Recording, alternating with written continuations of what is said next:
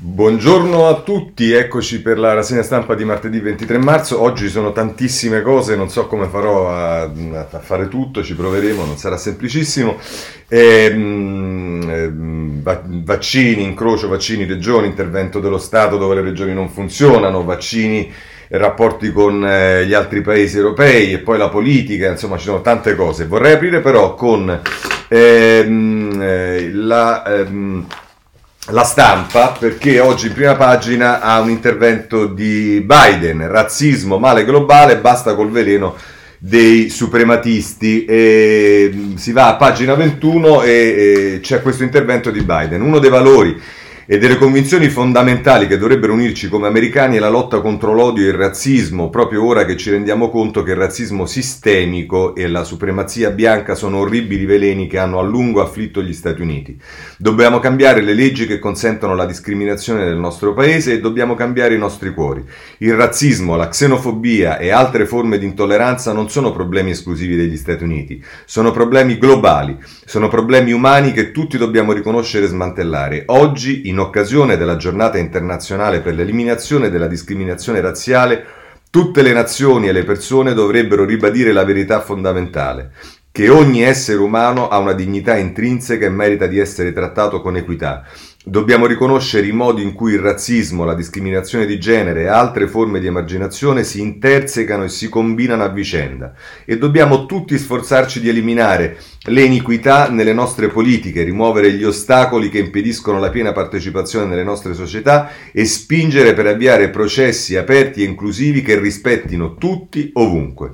Sotto la mia amministrazione gli Stati Uniti guideranno la discussione su queste difficili questioni, in patria, nelle istituzioni internazionali e in tutto il mondo. Questo è il motivo per cui nel mio primo giorno in carica ho firmato un ordine che stabilisce che tutto il governo deve puntare all'equità e alla giustizia razziale. Non esiteremo a lavorare duramente per affrontare la dannosa eredità della schiavitù, non esiteremo a combattere il razzismo sistemico e le violenze contro i neri, nativi latini, asiatici, americani e del Pacifico e le altre comunità di colore. Né mancheremo di far sentire la nostra voce contro gli orribili maltrattamenti di Rohingya in Birmania, degli uiguri in Cina e di qualsiasi discriminazione razziale che vediamo nel mondo. L'odio non può avere un porto sicuro in America, non dovrebbe avere un porto sicuro in nessuna parte del mondo. Dobbiamo unirci per fermarlo. Eh, questo è Biden che fa riferimento alla questione degli uiguri e a questo punto segnalo subito dal Corriere della Sera, pagina 17, ma c'è anche su altri giornali, oggi apriamo con una botta di politica estera, ma è una notizia importante, l'Unione Europea punisce la Cina per gli uiguri, prima volta da piazza Tiananmen, dura reazione di, Piecu- di Pechino dopo le sanzioni, colpiti 10 eurodeputati, Sassoli dice è inaccettabile, questo è, è diciamo, quello, una cosa importante che ha fatto la eh, la Unione Europea e eh, tenendo conto che il tema degli uiguri e dei loro diritti calpestati dalla Cina e non soltanto quelli degli uiguri, pensiamo qual è il rapporto della Cina con il Tibet e le persecuzioni nei confronti dei tibetani, eh, abbisognano sicuramente di eh, interventi anche decisi. Ma passiamo ora all'Italia, ai nostri problemi, ai vaccini, Corriere della Sera, prima pagina, vaccini, richiamo alle regioni, si va infatti a pagina 2 con Lorenzo Salvia, mancano 1,7 milioni di dosi, le scorte sono quasi esaurite, il governo rivede al ribasso le forniture, poche fiale per gli anziani, ma richiami sono garantiti, in arrivo un milione di vaccini Pfizer.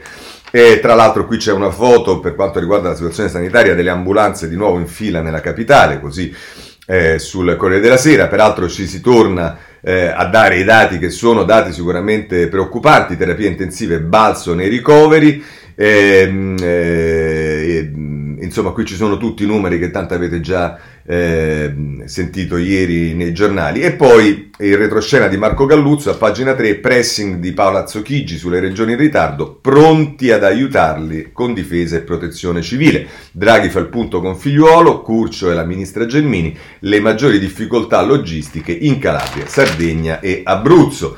Poi se andate a pagina 8 del Corriere della Sera, eh, ci sono le questioni eh, che riguardano AstraZeneca. Lo studio USA AstraZeneca efficace al 79%, c'è chi diceva al 72%, ora arriva al 79%, resta il fatto che AstraZeneca, che ha aperto un sacco di polemiche e anche eh, tensioni nei giorni scorsi, anche dagli Stati Uniti arriva la conferma che è un eh, vaccino efficace. Un nuovo test clinico rilancia il preparato di Oxford dopo lo stop.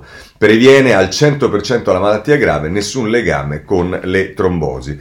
E poi, se volete, nel taglio basso, Adriana Bazzi intervista l'immunologo Alessandro Sette, che è eh, laureata alla Sapienza ed è negli USA dagli inizi degli anni Ottanta, che dice chi si è infettato mantiene le difese per almeno 8 mesi.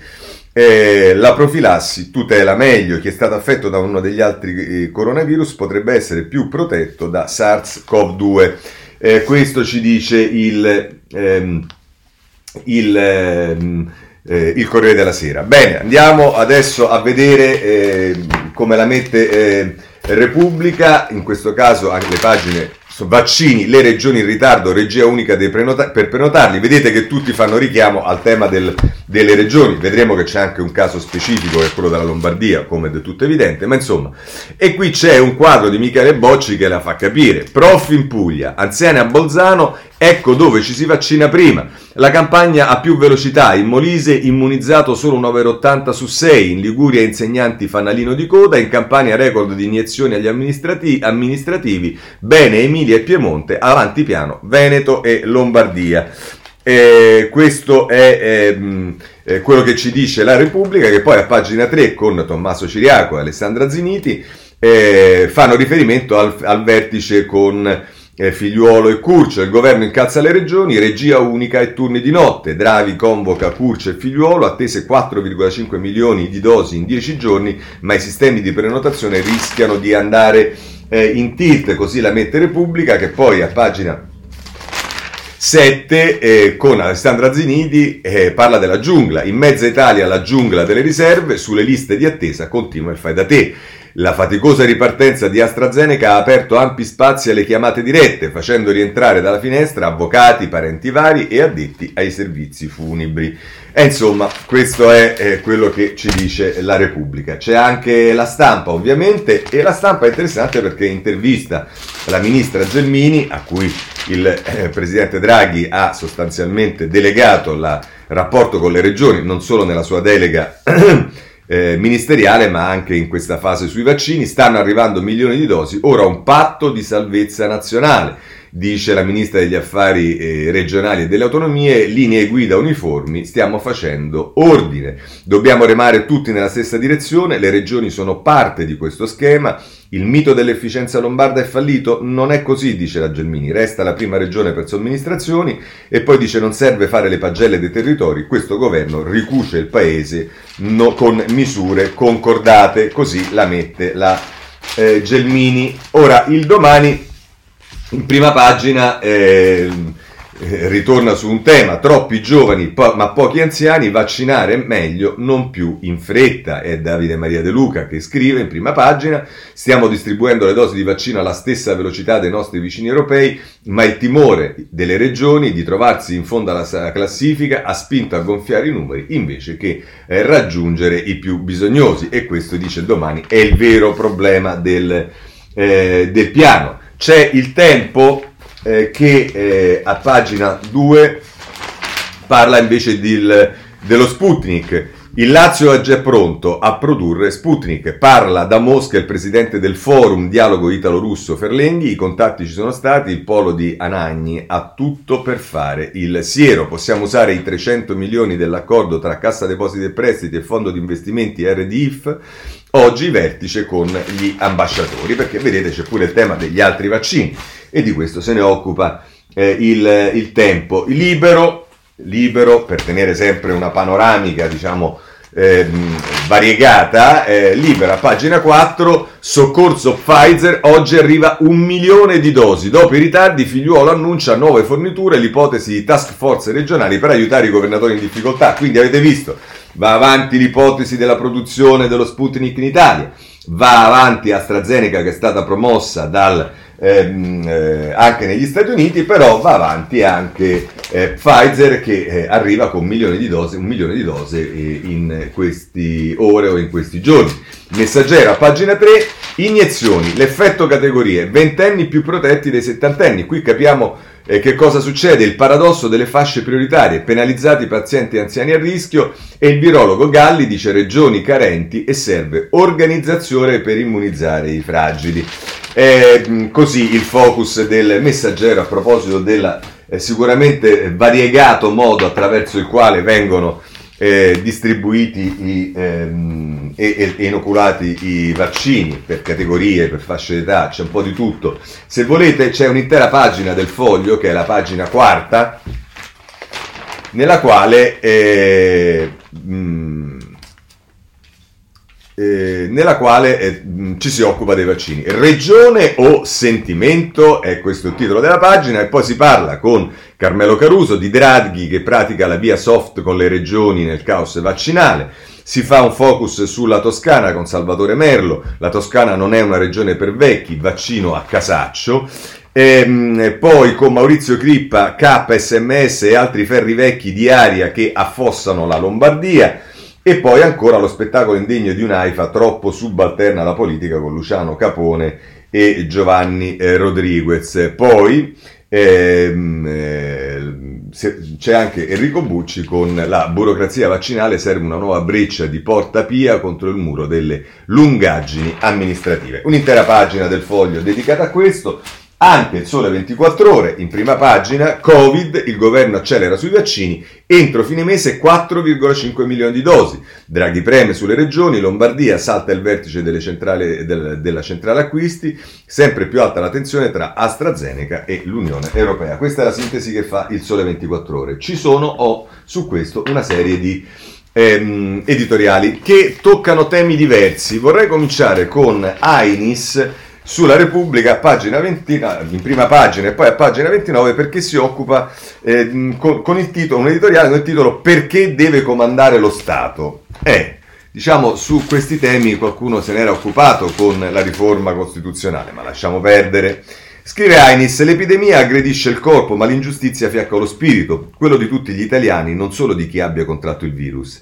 E l'ingiustizia deriva a sua volta da una ferita al sentimento di uguaglianza. Non è forse questa l'esperienza che stiamo vivendo? Non è forse ingiusta, arbitraria, Incerta come una sciarda la campagna vaccinale che si pratica nelle nostre contrade. I dati sono quantomeno eloquenti, in Alto Adige è stato somministrato oltre il 90% delle dosi di vaccino consegnate, in Sardegna, in Calabria e Liguria la percentuale si inabissa al 70%, eppure nessuno ha meriti né colpe per essere venuto al mondo a Catanzaro piuttosto che a Bolzano, o a Milano per fare un altro esempio dove l'Aria, che è l'azienda che sappiamo, ha fatto tilt non, re, non, le, eh, le, non recapita le convocazioni. Risultato, in un paio di giorni appena 160 messaggi inviati rispetto agli 8.000 anziani in attesa e chiamata per la fila salvavita.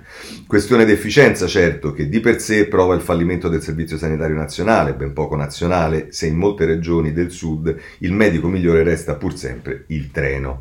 Ma l'ingiustizia non è figlia unicamente delle diverse strutture ospedaliere, deriva in larga parte dai criteri adottati dall'una o nell'altra regione, ciascuna chiusa nei propri confini come un microcosmo, come un piccolo impero tanto da evitare l'ingresso agli stranieri, benché italiani anch'essi, con la stessa lingua, lo stesso passaporto. Così la Sardegna, la Val d'Aosta, la provincia di Bolzano, la Campania impediscono l'accesso alle seconde case bloccando gli spostamenti dalle altre regioni o in Campania dalle altre città.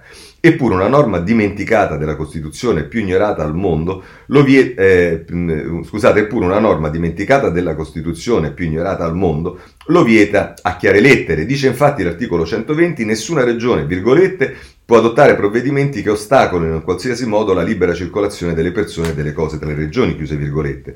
In attesa che qualcuno ne rammenti l'esistenza e il rispetto di un'altra norma costituzionale, l'articolo 3, che enuncia il principio di uguaglianza, dipende dall'iscrizione di una categoria, o meglio di una lobby. Ce n'è per tutti i gusti viaggiando da un capoluogo all'altro, gli avvocati, i giornalisti, i giudici e prima di loro il personale della scuola, anche se in smart working o gli ospedalieri, anche se in servizio nell'amministrazione. Mancano ormai solo i ciclisti. Nel frattempo il 15% appena degli over 80, la fascia di età più a rischio, ha ricevuto entrambe le dosi di vaccino.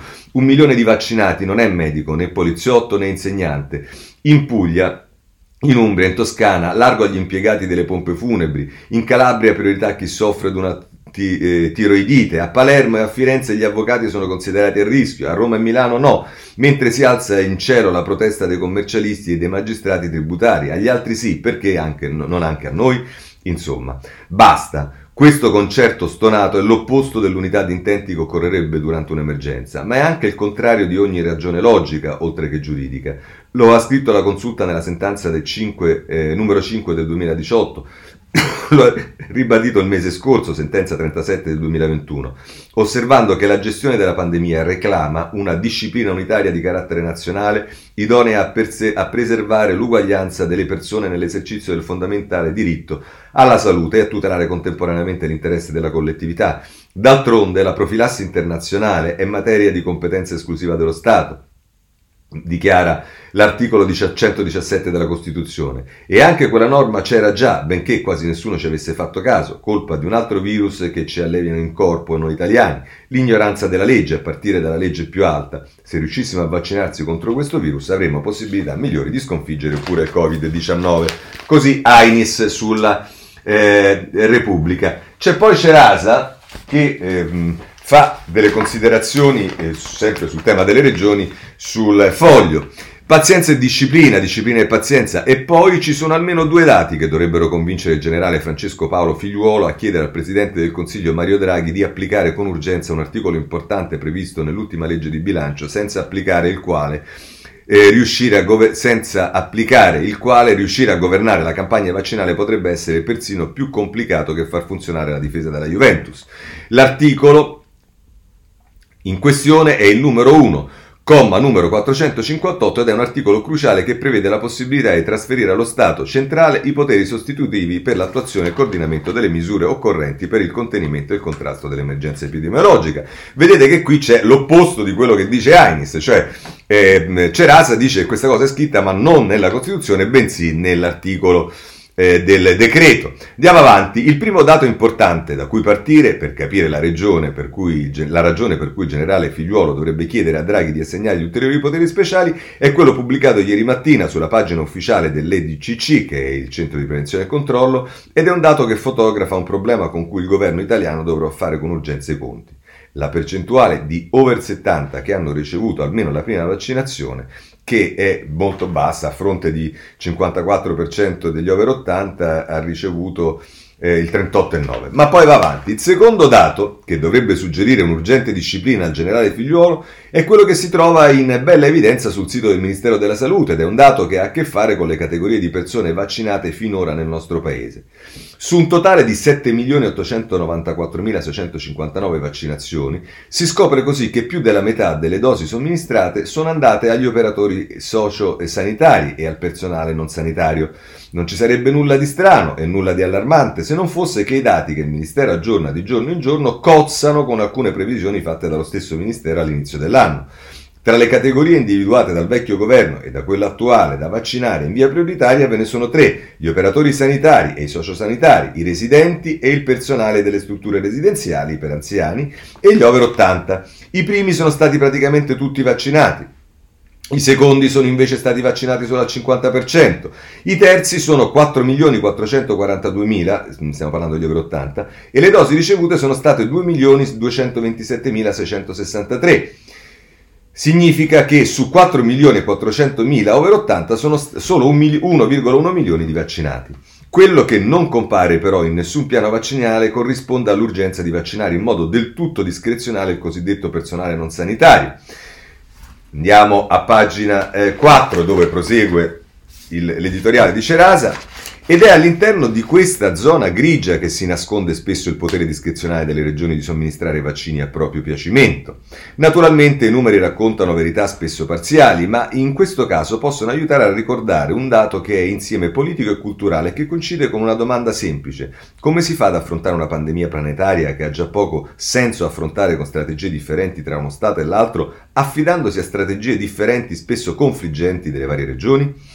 Le campagne di vaccinazioni che finora hanno funzionato bene, non troppo distanti dall'Italia, sono quelle che sono avvenute in paesi come la Gran Bretagna e come Israele, che hanno avuto il solo il vantaggio competitivo di, com- di cominciare a vaccinare prima dell'Unione Europea, ma hanno avuto anche il vantaggio competitivo di poter usufruire di un sistema di organizzazione centralizzato e non dispersivo. Il sistema inglese NHS è un sistema centralizzato che ha un'unica linea di comando che fa capo direttamente al primo ministro, che nomina direttamente il capo dell'NHS ed è anche responsabile del piano vaccinale. Per uscirne dunque il generale Figliuolo e Mario Draghi dovrebbero, come suggerito in questi giorni da Vital Bazzolina sul domani, porre dei target, target settimanali per le categorie più a rischio da vaccinare e commissariare le regioni incapaci di rispondere a quei target.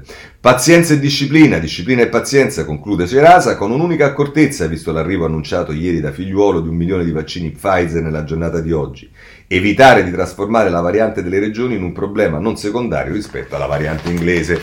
Ora, vedete che sia...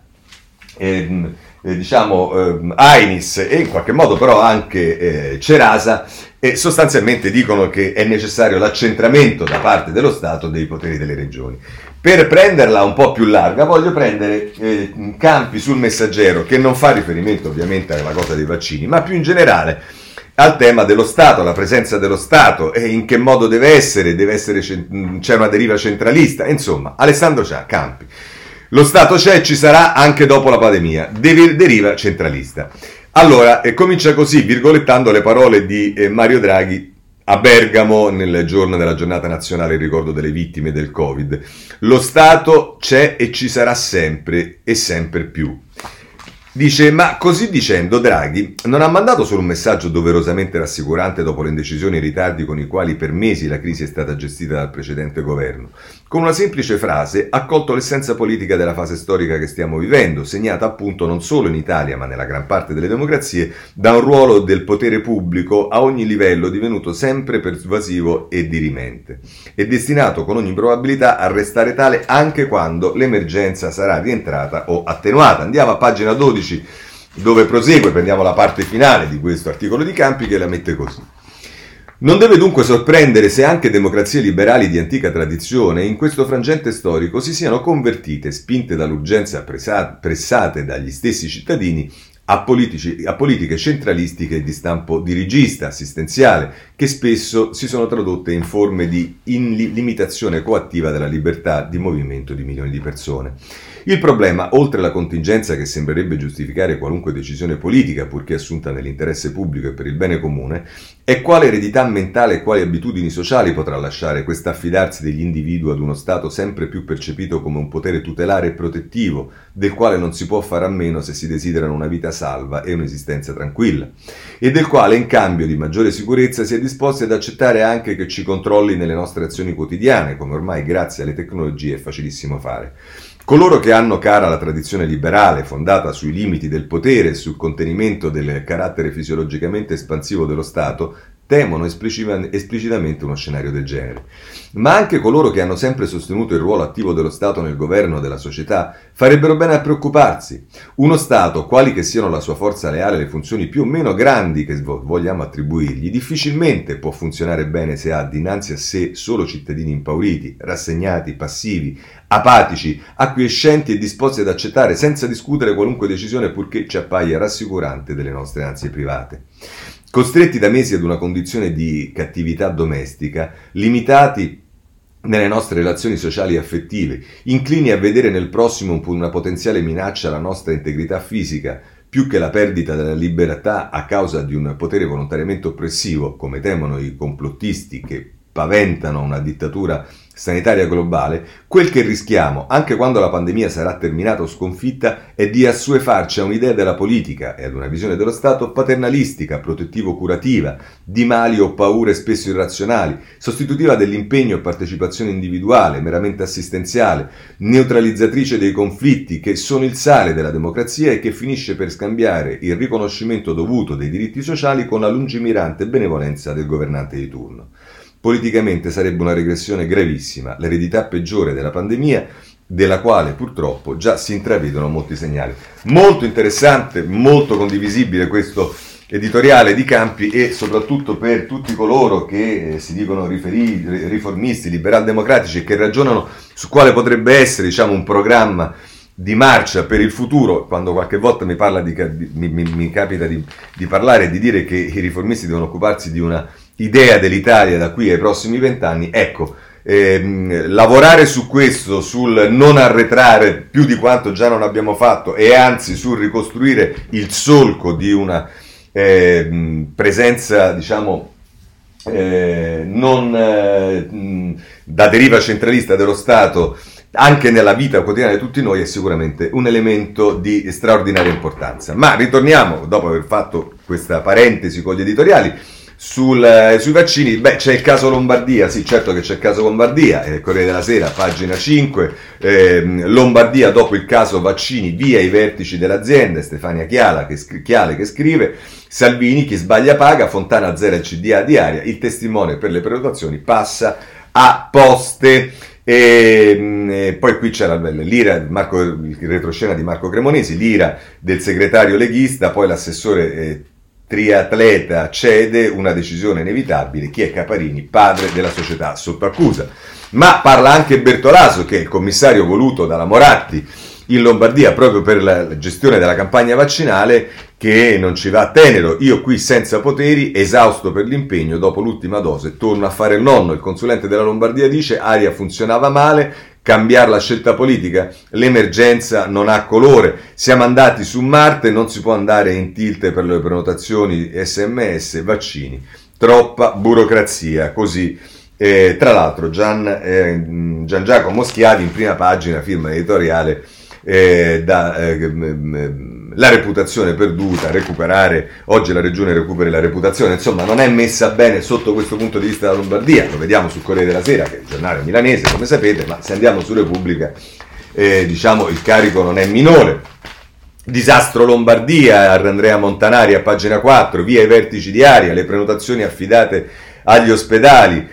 E poi c'è Carmelo Lopapa, la strategia Moratti-Bertolaso adesso irrita anche Salvini, quei due fanno tutto da soli, non tollerano interferenze rifiutano ogni collaborazione con il governo. E ora per il Carroccio è scattato l'allarme rosso, quindi vedete che eh, Moratti, il, il, diciamo l'accoppiata, la coppia Moratti-Bertolaso pare aprire problemi anche nei rapporti con chi li ha voluti, in particolare la Lega. E poi eh, c'è un'intervista al presidente della Fondazione per l'assistenza ai malati inguaribili, cioè Francesca Fiorani, che dice da un anno lo stesso film e i colpevoli continuano a nascondersi. Somministro vaccini come volontaria con colleghi di altissimo livello, ma la dedizione non può bastare a tappare le falle eh, di un sistema. Così eh, la mette eh, Repubblica e non è che dobbiamo andare molto lontani, la stampa c'è una piccola vendetta, tra virgolette, perché la stampa intervista eh, l'assessore che è stato fatto fuori per mettere la Moratti, che è Gallue, Gallera,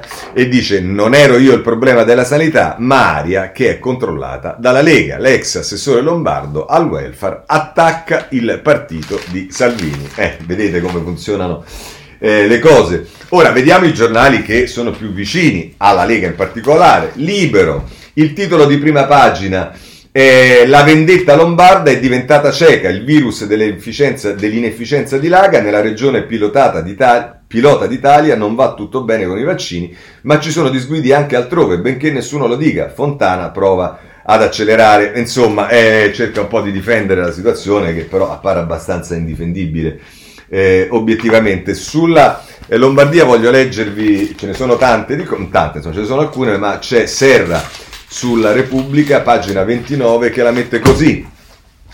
L'eccellenza e la siringa. Si cerca di capire il guasto della sanità lombarda, oggettivamente tra le più inefficienti nella vaccinazione dei suoi cittadini. Si cerca anche di non buttarla troppo in politica, anche se è difficile non farlo di fronte a una regione ricchissima e con vistose eccellenze e magnifici ospedali che si rivela povera e sguarnita sul fronte della medicina di base, della battaglia quotidiana, ambulatoriale, porta a porta contro il Covid come se un esercito disponesse di formidabili basi missilistiche ma avesse una fanteria allo sbando, male approvvigionata, mandata allo sbaraglio. E allora come si fa a non buttarla in politica?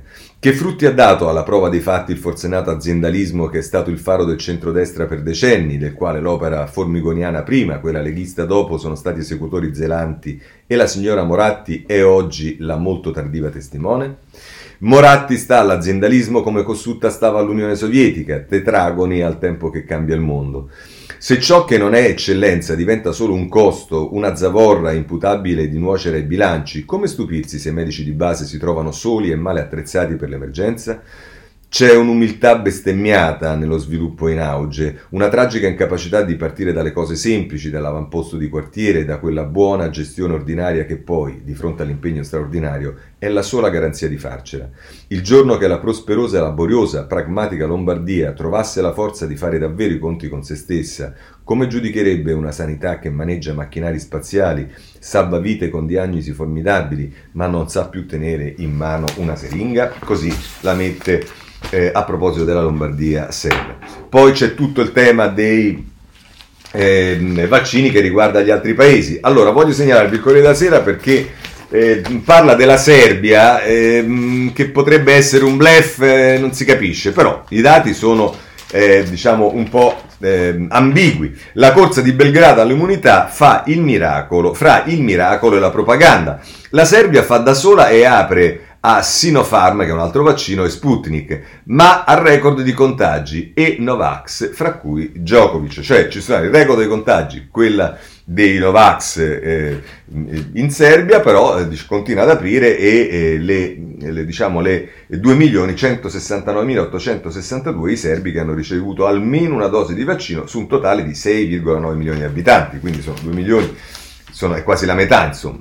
Va bene, questo per quanto riguarda eh, la Serbia. Poi, più in generale, eh, rapporto di Draghi con l'Europa, e qui andiamo sulla Repubblica, pagina 8, il leader con Draghi, i leader con Draghi, il piano per portare più dosi nell'Unione Europea. Alberto D'Argeni, Antonella Guerra e Tina Mastro, Tonia Mastrobuoni eh, ce ne parlano da Bruxelles, Londra e Berlino, intesa con Merkel e Macron per fare un pressing sul Regno Unito e Big Pharma. Poi però si parla del miracolo britannico a pagina 9, miracolo britannico, 27 vaccinati al secondo, centralizzazione, prenotazione già in estate delle dosi e sostegno alle case farmaceutiche nel Regno Unito, la più grande mobilitazione di massa dalla seconda guerra mondiale. E così abbiamo visto la Serbia, abbiamo visto eh, il, ehm, la Gran Bretagna e allora se andiamo sulla stampa vediamo però anche qual è la situazione dello Sputnik, dove eh, Putin attacca, Putin attacca l'Unione Europea sulla campagna dei vaccini, rifiutano Sputnik e non pensano alla gente. Il Cremlino attende l'ok dell'EMA, i 27 divisi sull'acquisto del farmaco russo, Macron guida il fronte del no, mentre invece abbiamo visto che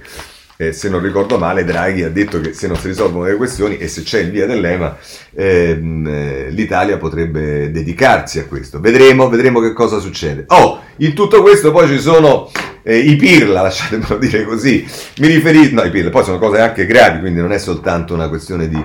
Però diciamo intanto eh, la, la eh, come dire, la, la eh, vicenda di Morra e, e del... E del mm, eh, e di Scanzi. Eh, andiamo sulla stampa, pagina 9, che è un'intera pagina. Eh, blitz al centro Baccini, bufera su Morra, Meloni e Salvini, ora deve dimettersi. Il senatore sotto accusa voleva favorire i familiari, lui si difende, ho tutelato i cittadini. L'ex grillino giustizialista e quel vizio del nepotismo. Il presidente della commissione antimafia tra battaglie per la legalità e spiacevoli polemiche. E poi c'è anche, quindi abbiamo visto Morra, per rimanere in tema di grillismo non può mancarci eh, invece ehm, eh, sul giornale, prendiamo le pagine 4 e 5 perché ci sta anche il tema eh, scanzi, insulti, minacce, un giallo, l'ispezione di Morra è un caso, scusate questo è Domenico Di Sanzo su Morra, il dirigente dell'ASP di Cosenza cercava di vaccinare i parenti, la replica sono morti, ira della, poli- ira della politica, insomma sono tutti incazzati con Morra, giustamente, ma d'altra parte ormai ci è abituato.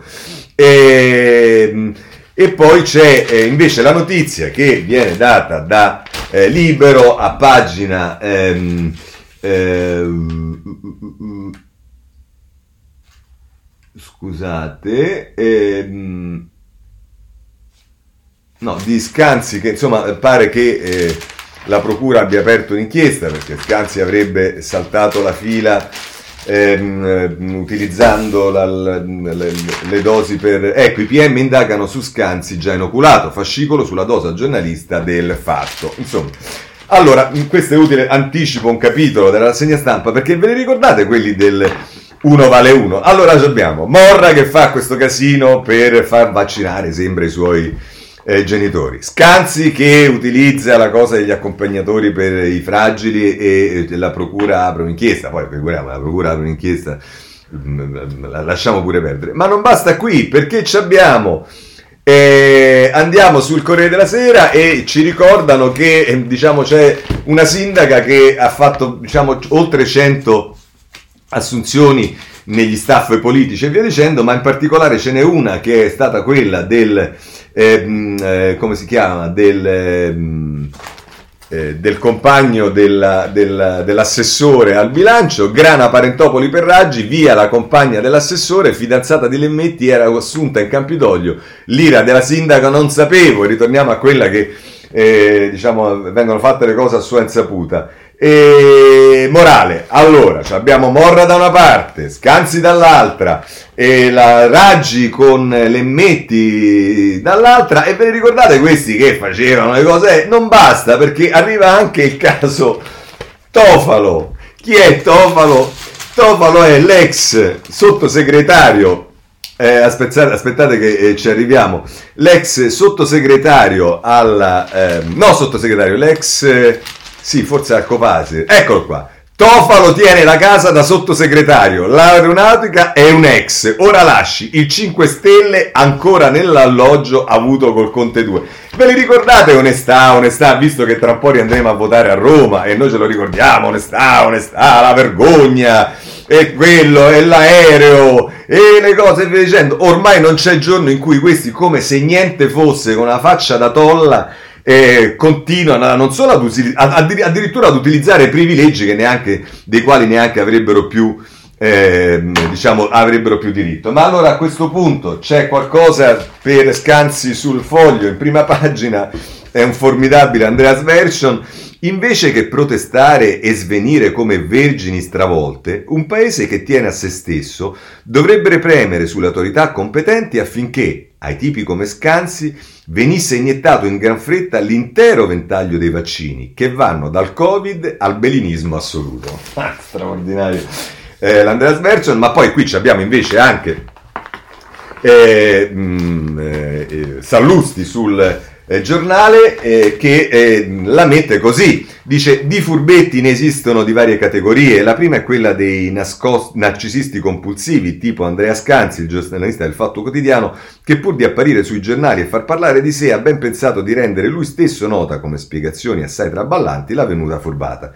Poi c'è la categoria del Lei non sa chi sono io, rappresentata da Nicola Morra, presidente 5 Stelle della Commissione Antimafia, che ha fatto irruzione con la scorta nell'ambulatorio di Cosenza insultando i medici, uno spaventato ha avuto anche eh, avuto sintomi di infarto, che a suo erano incapaci di vaccinare gli anziani, suoi parenti compresi.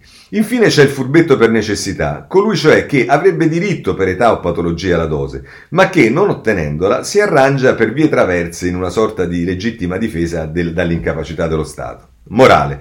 La prima categoria, a mio avviso, avrebbe semplicemente bisogno di un buon analista o, nei casi più gravi, di uno psichiatra. La seconda dovrebbe cercare un bravo avvocato perché l'abuso di potere è tra i reati più odiosi.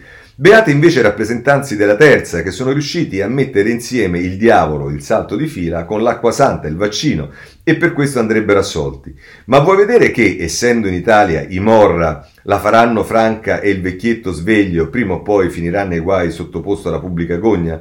Perché da sempre per la nostra giustizia uno vale uno. Così la mette Sallusti sul giornale. Poi, eh, diciamo, abbiamo parlato dei vaccini, passiamo a un'altra questione che è quella degli anticorpi monoclonali, perché qui c'è qualcosa di straordinario, che anzi non è straordinario per niente, ma è l'ennesima conferma che c'è tutto il contrario di tutto negli scienziati e soprattutto nei giornali che parlano di queste cose, perché se andate sul Corriere della Sera, a pagina 10 trovate un articolo che dice l'ora degli anticorpi monoclonali, terapie in Lazio, Toscana e Campania, il, il, trattamento si somministra a chi ha sintomi lievi entro 10 giorni e sotto stretto controllo.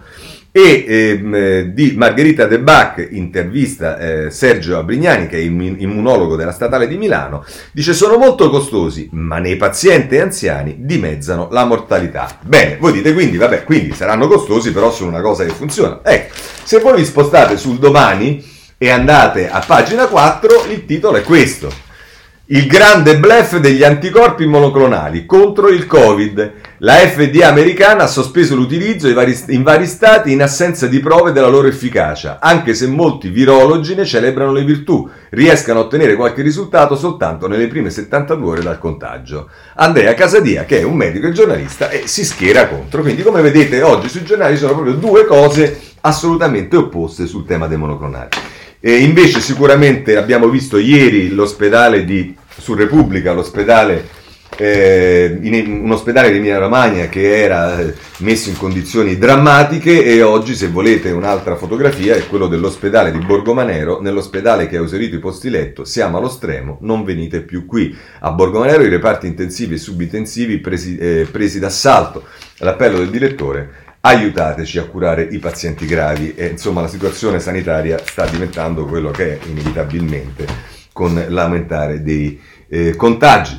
Eh, il tempo eh, ci dà, eh, diciamo, la notizia di chi non c'è più, che è una notizia che chiama in causa, secondo un giornale che è il Der Spiegel, eh, avete i morti sulla coscienza, le accuse del giornale tedesco Der Spiegel a Conte Speranza, altro che il nostro modello apprezzato nel mondo di cui si vantava l'ex premier.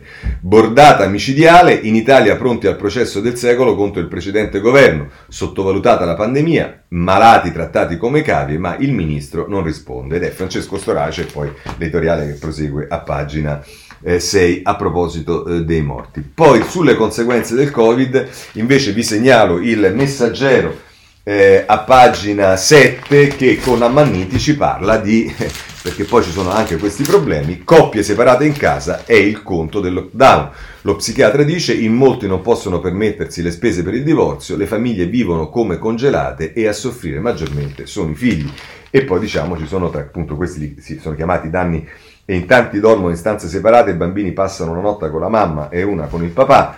Eh, i danni collaterali del Covid, si dice sul messaggero, e poi pensiamo che anche le violenze domestiche, le cose che pure non sono in questo articolo, almeno da quello che ho letto di Ammanniti, ma sono altre conseguenze perché poi l'essere costretti a stare in casa in queste condizioni è una situazione molto difficile, come d'altra parte è una situazione molto difficile quella della scuola, però eh, la Repubblica ci dà, una, e non solo la Repubblica ci dà una notizia, cioè a pagina 11 ci parla dei nidi. Nidi chiusi, la rabbia dei genitori, Bonetti, riaprire in zona rossa. È Maria Novella De Luca che porta le testimonianze di diverse città, Bologna, Roma, Caltanissetta, Cosenza, Viterbo.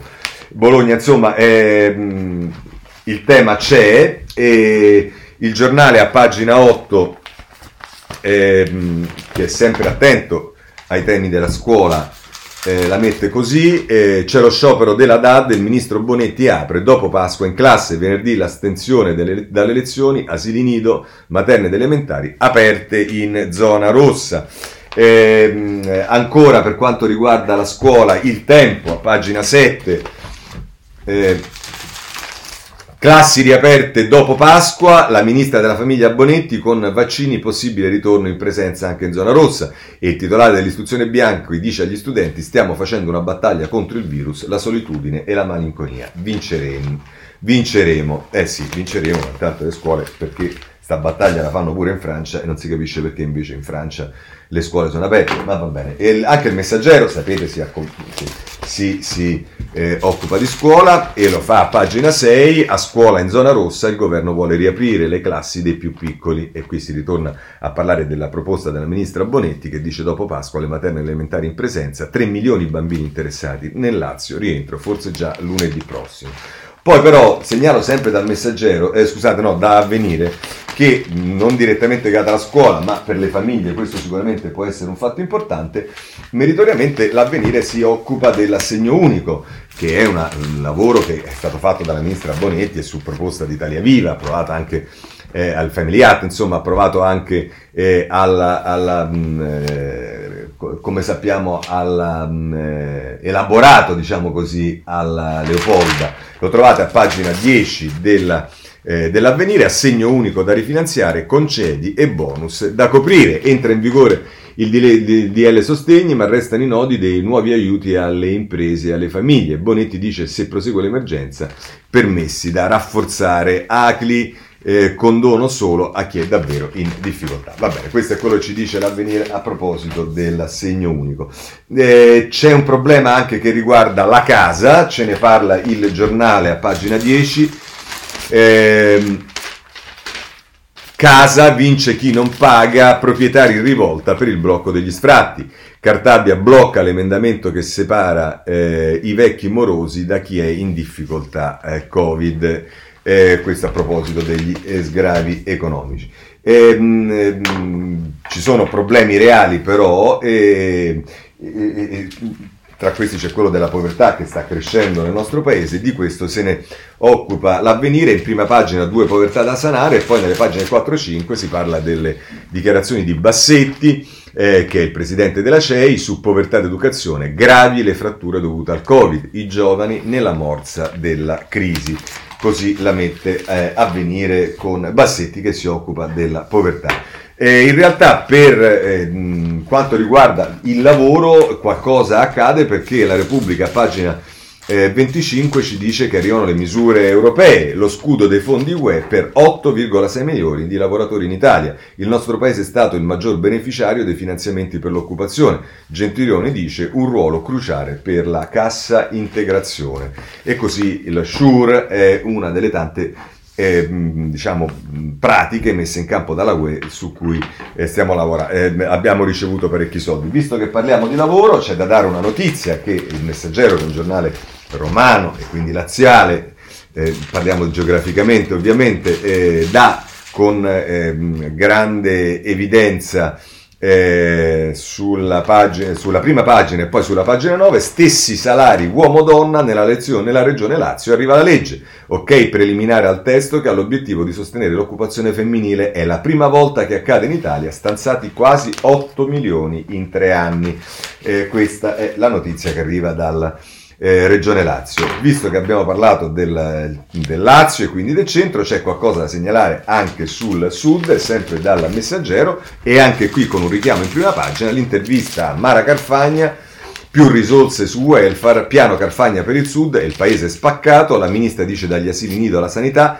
serve lo stesso livello di assistenza sul territorio. È assurdo che la spesa sociale per Bolzano sia di 325 euro pro capite e in Calabria di 20. E, ehm, eh, e, poi il focus che c'è nel taglio basso del messaggero, trasporti, formazione e salute, al mezzogiorno meno soldi e servizi sempre più scadenti. Così il messaggero. Ehm, eh, scusatemi, a proposito del lavoro, volevo segnalarvi ancora però sul Sole 24 Ore c'è un'intervista al vicepresidente di Confindustria eh, Stirpe a pagina eh, 5 che dice non vogliamo licenziare, accelerare sulla riforma degli ammortizzatori. E il vicepresidente di Confindustria per le relazioni industriali dice che occorre puntare sulle politiche attive per accrescere l'occupabilità, ridurre il tetto di, del contratto di espansione. E insomma, ehm, Stirpe eh, chiede che ci sia un'accelerazione sugli ammortizzatori sociali, chissà se Orlando ha eh, sentito. Tra l'altro oggi sui giornali c'è ancora un po' di polemica sulla cosa di Orlando per quanto riguarda la eh, possibilità di denunciare in anonimato le, le cose, le, le, discriminazioni che vengono dalle donne nel lavoro. Bene, passiamo ai partiti perché anche qui c'è parecchio e stiamo andando avanti come vedete con uno sforzo di mettere tutto, ma non è semplice. Corre- eh, Partito Democratico, vabbè, Corriere Pagine 12 e 13, accelerazione di Letta che vede Draghi e sulle donne capogruppo non arretra. Resistenze di base riformista su Marcucci, ma alla fine Guerini sceglierà tra Malpezzi e Bini.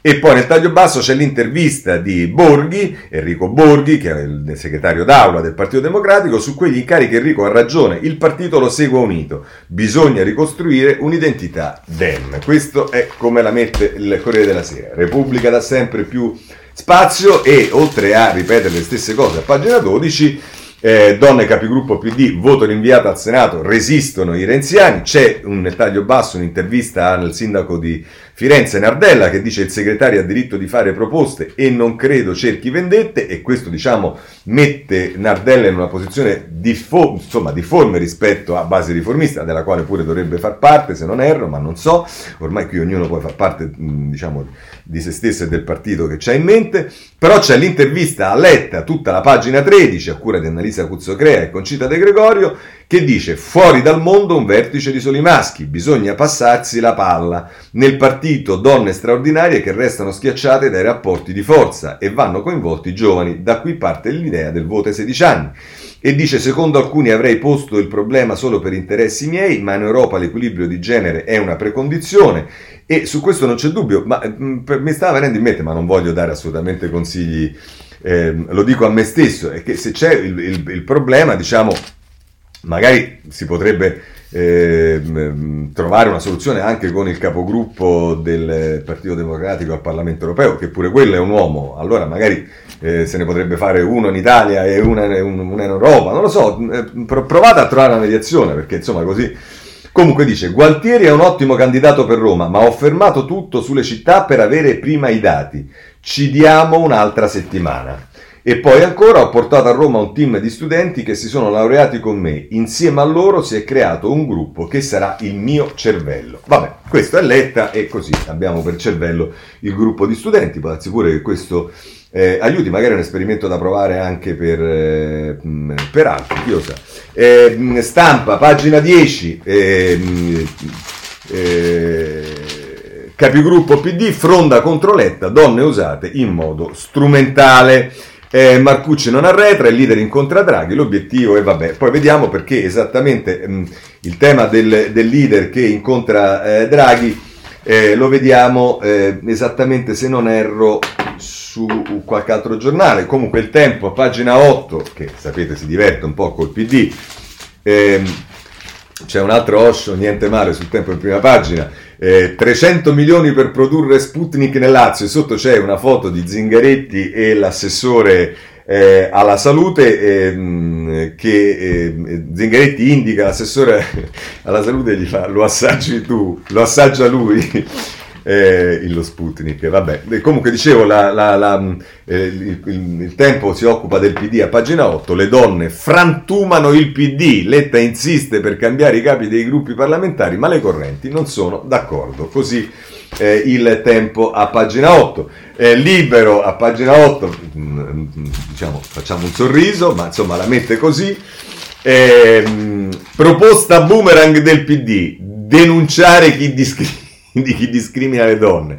Orlando vuole piattaforme anonime per segnalare chi non rispetta le quote rosa, ma sono i compagni a escludere le signore che il segretario usa contro i rivali interni. Insomma, questo è libero che la butta un po' in caciara, ma insomma, vabbè, ogni tanto un po' di goliardia non ci sta male. Messaggero, ecco forse proprio il messaggero a pagina 8 che eh, ci dice eh, Draghi incontra Letta, asse su Europa e riforma e chiede collaborazione. Un'ora di faccia a faccia a Palazzo Chigi, il Premier incassa sostegno pieno dai Dem, l'imperativo è non scaricare sul governo la tensione tra partiti, a iniziare dalla Lega, e poi qui si dice il capigruppo in rosa, il PD si spacca, sfida Marcucci, e poi ci sono le, le solite fotografie, Marianna Madia, Deborah Serracchiani, Simona Malpezzi e la Pinotti.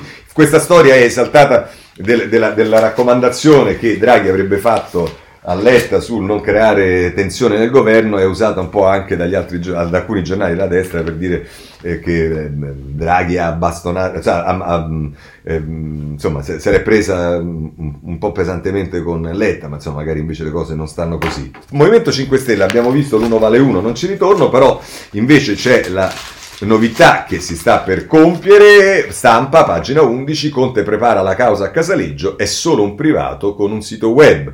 Fallite tutte le trattative, l'ex Premier lavora sulle carte che potrebbero portare in tribunale il figlio del fondatore del Movimento 5 Stelle. Se questo non vi bastasse, andate sul riformista eh, a pagina 5 e... Eh, Trovate Claudia Fusani che vi parla. C'era una volta, c'erano una volta i 5 Stelle. Arriva Italia più 2050. La Madonna.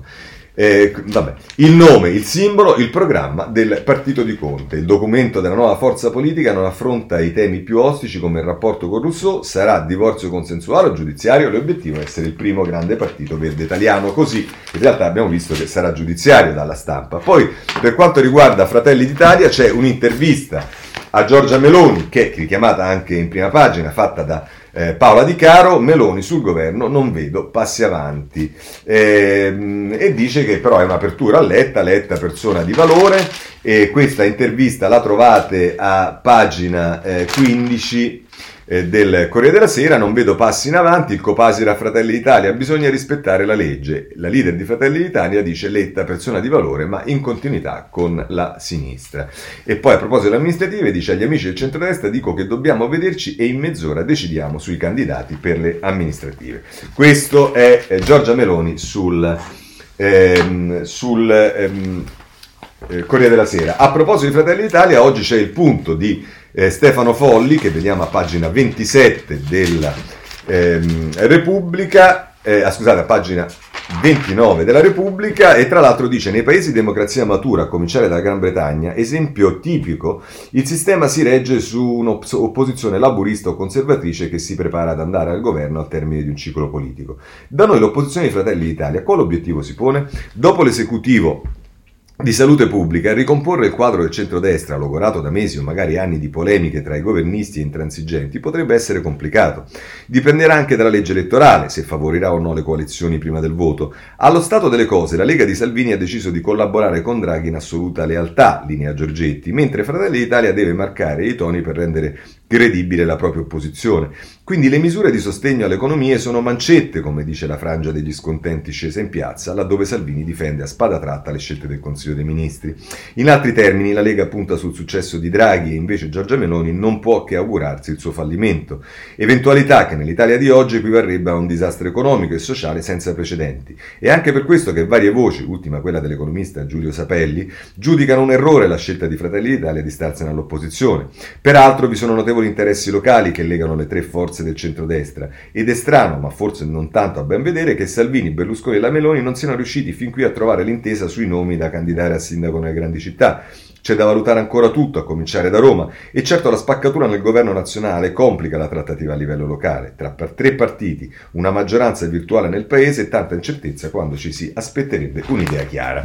Così la mette eh, eh, Folli. Eh, sul, PC, sul, PD non ho possibilità di leggerle, ma potete guardare eh, un editoriale della Schianchi, Francesca Schianchi, sulla stampa in prima pagina e poi a pagina 21 che appoggia molto, esalta molto il percorso di Letta e mh, spara un po' addosso a quelli che gli stanno facendo un po' di sgambetti. E anche la Urbinati che invece sulla prima pagina del domani dice che il vero peccato originale del PD è l'idea del partito aperto, insomma la Urbinati non piacciono tanto le primarie, dice che bisogna ritornare al congresso eh, perché le primarie sono poi quelle che aprono e schiudono le porte ai partiti personali e via dicendo. Oh, voglio segnalarvi sul, eh, visto che ci, stanno, ah, ci stiamo anche noi, sul riformista pagina 2, invece un eh, articolo di Marco Bentivogli che racconta un po' quello che è stato la maratona riformista, il convegno di unire i riformisti.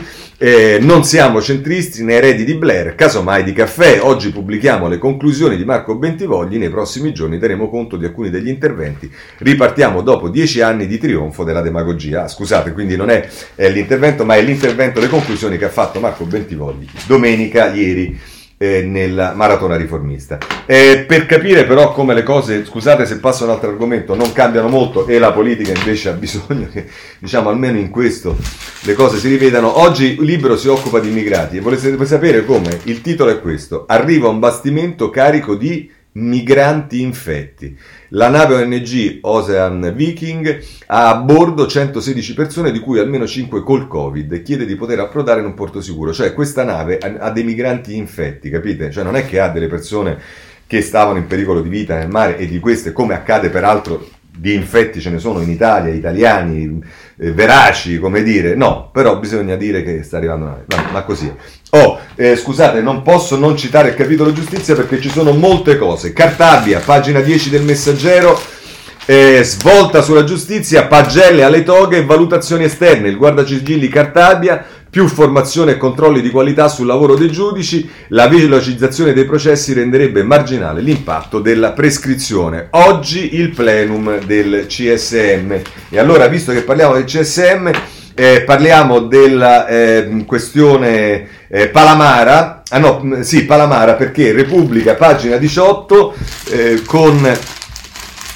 Chissà perché quando si parla di Palamara non se ne occupa la eh, Milella. Comunque con Concita Sannino e Fabio Tonacci, eh, Cantone sul caso Palamara, a cena con Pignatone il software spia era spento, l'incontro era conviviale con le rispettive mogli. Il procuratore spiega abbiamo provato a intercettare gli altri corruttori ma non ci, sarò, non ci sono cascati. Insomma dice che siccome a pranzo con le mogli Palamara non parlava il, il coso era spento e non è esattamente quello che pensano tutti e su questo voglio segnalarvi il giornale eh, che a pagina 18, ehm, lo so è tardissimo oggi ma purtroppo, che a pagina 18 eh, la mette così, mo, eh, scusate,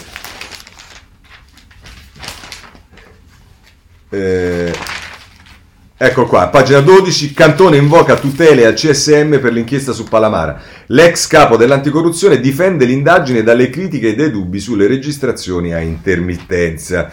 Eh, così eh, la mette il giornale. Vi dicevo che anche eh, il eh, riformista a pagina 8 ehm, si occupa di questo.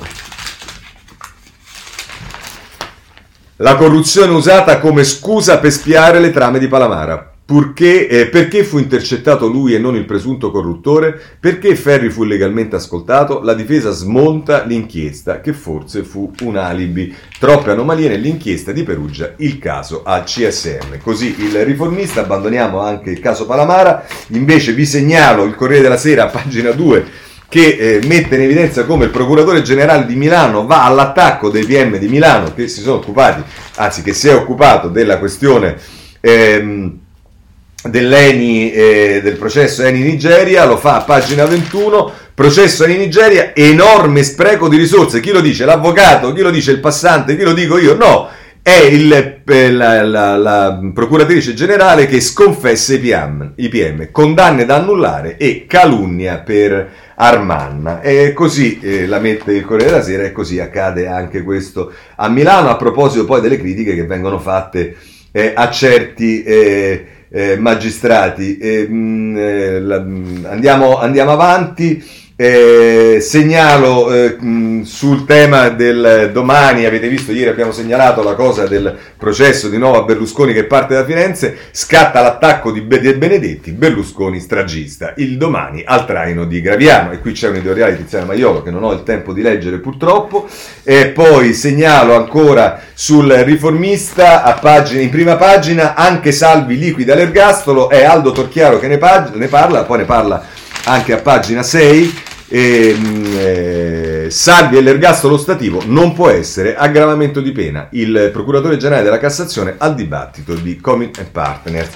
Eh, questo sul eh, eh, riformista. Eh, chiudiamo col capitolo giustizia, poi ci sono notizie su eh, il, arresti che ci sono stati per la ragazza Francesca che è morta di overdose ehm, alcuni mesi fa, un, invece purtroppo una ragazza è stata accoltellata nel Trevigiano, ce ne parla la stampa a pagina 14, ehm, e se non sbaglio una minorenne, il messaggero a pagina 17 parla del eh, ponte dello stretto, voi dite ma come non c'è, dicendo, invece a pagina 17 si dice il ponte sullo stretto può partire, Salini, CEO di WebEye, Build, non so come si dice, l'unico progetto per il Sud, il gruppo annuncia per l'esercizio 2021 la crescita impensabile eh, che un treno Napoli-Palermo si fermi. E insomma, eh, la, crescita, scusate, la crescita dei ricavi tra 6,5 e 7,2 miliardi coperta dal portafoglio. Eh, l'unico progetto per il sud impensabile è che un treno non, mm, eh, Napoli-Palermo si fermi. Vabbè, insomma, questo è, è quello che ci dice il messaggero sul ponte dello stretto. Poi, se volete sapere i, le problematiche che riguardano la frana del lago di Iseo, potete andare sul Corriere a pagina 20. Tutti i giornali, segnalo due pagine della stampa 12 e 13, parlano dello sciopero dei dipendenti di Amazon. Sul Corriere della Sera c'è un'intervista a Don Ciotti sul tema dell'antimafia, ma non solo. Ci sono polemiche, ma forse è stata fatta apposta e non speravano altro quelli di Sky sulla fiction di Totti, perché ci sono state delle minacce degli insulti a colui che faceva sui social è Tognazzi che faceva Spalletti, che fa Spalletti nella fiction. Per quanto riguarda la politica estera, Turchia eh, Erdogan liquida la, il banchiere centrale e fa crollare la lira turca, ne parlano tutti i giornali, Corriere a pagina 16, eh, vi ho parlato della condanna dell'Europa verso la Cina sugli uiguri, c'è il piano di Biden che è...